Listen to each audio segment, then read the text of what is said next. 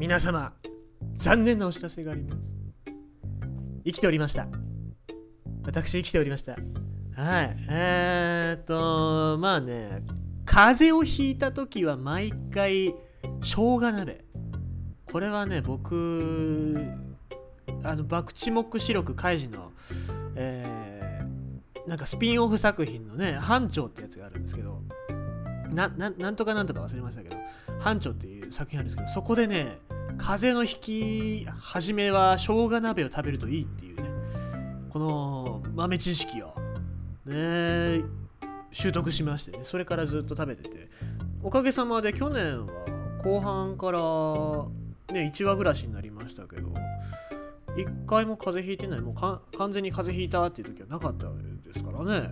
効きますよこれ。ぜひぜひなんだけどね。あの生姜鍋自体もねまあそれは美味しいですよね。鍋だしね。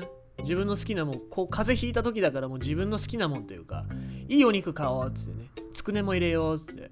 水菜も入れよう白菜も入れよう。もう一番なんか美味しいやつ入れようっつって。で好きに入れて。であのもうポン酢で食べるっていうの。これが一番美味しいんですけどね。でまたねこれ次の日にねそのくたくたになった煮えた具あるじゃないですか。それをね少し余らせといてでそこにあの味噌汁ドボーンって入れてで味噌汁にして食べる。これがねめちゃくちゃ美味しいですね。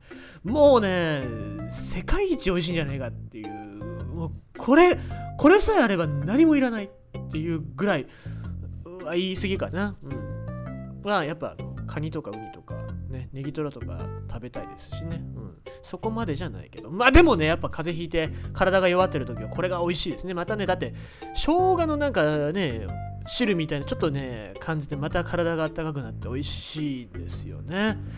ねもうなんでこんな貧乏くさい話をずっとしてるんでしょうね。もう最初の2分ですよ。え？10分喋るとしてえー、5分の1喋りました。はい。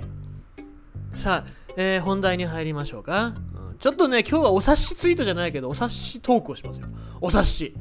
えあのなななんだろう。保育園じゃない幼稚園落ちた日本死ねぐらいのねあのお察しトークしますけど。ラブカ深海魚のラブカシン・ゴジラのえっ、ー、と一番最初蒲田に上陸してきた時の元ネタになったの。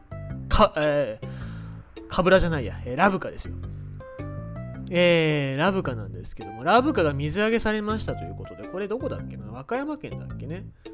えっ、ー、と、そうそう和歌山県、えー、和歌山県の、えー、ところで、えー、ラブカが水揚げされたということでこれを展示してたんですね。で、えーと、持ち込まれたのが、えーとまあ、そのすごい珍しいですからねラブカ深海魚すぐ死んじゃいますから。まあ案の定すぐ死んじゃったんですけど、えー、持ち込まれてえー、まあすぐ死んもう10 16日に水揚げされて17日の午前中に死んじゃったという。僕も水揚げされたで生きてる動画上がってます。っつっておおすげえっつって。で動画見てて次の日の朝に死んじゃってましたから。ああ死んじゃったのかとは思いましたけどね。でえっとこれなんですよね。えー、那智勝浦付近で水揚げされた記憶が残って記録が残ってるってことですけどもまあ今回はその水族館に持ち込まれたのが初めてだったっていう話なんですけどもえー、っとねまあラブが水揚げされた。でここでえー、っとねツイートがあったんですけどもまあ、その展示はすごい見に行きたいっていうのももちろんありましたよ。もちろんあったんだけど、それと同じぐらいの数、批判ツイートがありましたね。でなんあのー、どういう批判ツイートかっていうと、なんでこんな水揚げをされなきゃいけないの？いきなり深海に住んでたラブカちゃんがあの水の中に住んでてもうすごい深海の中で幸せな暮らし家族、えー、おじいちゃんおばあちゃんねあのー、息子ラブカと嫁ラブカ。えー、あとはあの親戚のねあのー、すすね吉すねすね吉ラブカ。あと何？あの未来の？えー、孫、ま、ひ孫の、えっ、ー、と、なんだっけ、あいつ、えー、世話調ぶかがねあのいる環境の中からなんでそんなあの釣り上げてきて人間の晒し者にされてそれであの弱らせられなきゃいけないので死んじゃったんでしょかわいそうですみたいなツイートしてる人いっぱいいましたけどねうんななんだろうねその前にな、なんだろう。スネキチラブかってなんでしょうね。まあいいや。えっ、ー、とな、で、そういうツイートしてる人いるんですけど、まあ、己の無知を晒し出すっていうね。えー、すげえなんか、なんでそんなに君たち頭が悪いのに大口叩いてツイートができるんだろうなっていうのはすごい感じましたけどね。はい。あの、こういう内容をね、あの、人がいっぱいいるツイッターで言わないのは僕の、あの、ソーシャル、えー、ソーシャル護身術ですね。あの、炎上しないために、あんまり人が聞いてない、このポッドキャストで、えー、そういうことを言うっていうリスク回避ですよ。ソーシャルリスク回避ですね。えー、これはあのぜひとも政治家の皆さんとかね、芸能人の皆様にも真似していただきたいですもん。えー、まあいいや、文句はいいですよ。そう。で、まあ、一個何何が言いたいかっていうと、なんで水揚げをされるのかっていうことに関して、これは大体その漁港から入ってくるんですね。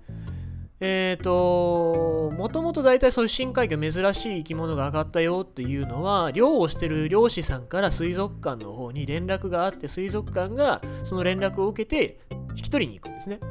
で、えー、まあ、なんとか弱らないようにってめちゃくちゃ頑張って連れて帰って、で展示をするんだけどその展示っていうのはその晒し物にしてるのではなくて学術的な研究にも役立てられてるんですよね。で、えー、まあ、実際の見に来た人が何かを感じて帰ってくれればいいっていうのもありますしね、うん、水揚げされちゃった時点で死んじゃう生き物ですよ。えー、まあ、ラブカもそうだし、あとメンダコっていう深海魚もいますけどね、あのタコもいますけども、ああいうのもね、まあ、人気者っちゃ人気者だっていうのはあるんですけど、まあでもその、研究目的のためっていうのもあるんですね。僕はよく言ってますけど、まあ、知らない人もいますからね、ちゃんと言いますけど。えー、で、実際その後、ラブカ死んじゃった後は冷凍保存されて、えー、研究に役立てられるっていうことなんですね。その研究っていうのは何かっていうと、その深海魚が持っている特徴から人間の、例えば病気の解明だったりとか、治療薬を作ったりとかね、そういったものに役立てるために、引き上げてそこで研究をするっていうのがね、えー、まあ、人間賢いですから、賢いって言い張ってますからね。だから賢いって言い張るのであれば、そうやって命を無駄にしない努力っていうのを水族館はやってるわけですね。ね、その賢い人たちがですよ、もう何も言わずに、もうただとにかく未来に役立てるためっていうことで研究をしてるわけですよ、日夜。ね。であとそのなんで撮ってる来てるのかっていう話についてなんですけど大体そもそもはあのお前らの生活の営みの一部ですからね。漁をするって。皆さんがスーパーに行ってお魚が当たり前のように並んでるっていうのは漁師さんが頑張ってきてくれてるからっていうのがありますから。そこで水揚げをなんでするのこうかわいそうでちゅうみたいなこと言ってるバカだね。あのー、あごめんなさいバカって言っちゃいですね。あのー、方々はですね。えー、方々はまあそこでなんか漁師さんがいつも活動してきてくれてるっていうことをま分からないといけないんですよね。うん。毎日そういう営みをやってるんですよ。その営みの中でそういうラブカみたいなのが上がってくるんですよね。うん。だったら、あのー、まあ、ヴィーガンだから、あの、魚食べませんって人も別にいいです。もうそんな人はどうでもいいんですけど。えー、まあ、ただね、そういう人たち、もう、自分が知らないのにそこだけ大口叩いて知らないことに対してあの批判する人たちっていうのはねあの変ですよ。もっと言うとね、あのー、もう釣りをしたのに、あ、このお魚いらないからって、その地面の上にポンって捨てる人たちもいますから、そういう人たちを批判してほしいですね。まあでも逆に言うと、もうそういう人たちに対しても、あのー、もっと水族館とか動物園だったり、動物飼育施設の役割をね、えー、知ってもらわなきゃいけないなっていうのはちょっと、うん、思いましたね。もうそういう人たちが一人でも少なくなるようなうん活動を僕もしていかないといけないなと、思いました。はい。今日はそんな感じでございます。ということであの皆さんも、えー、魚食べるときは感謝しましょうね。じゃあね。バイバイ。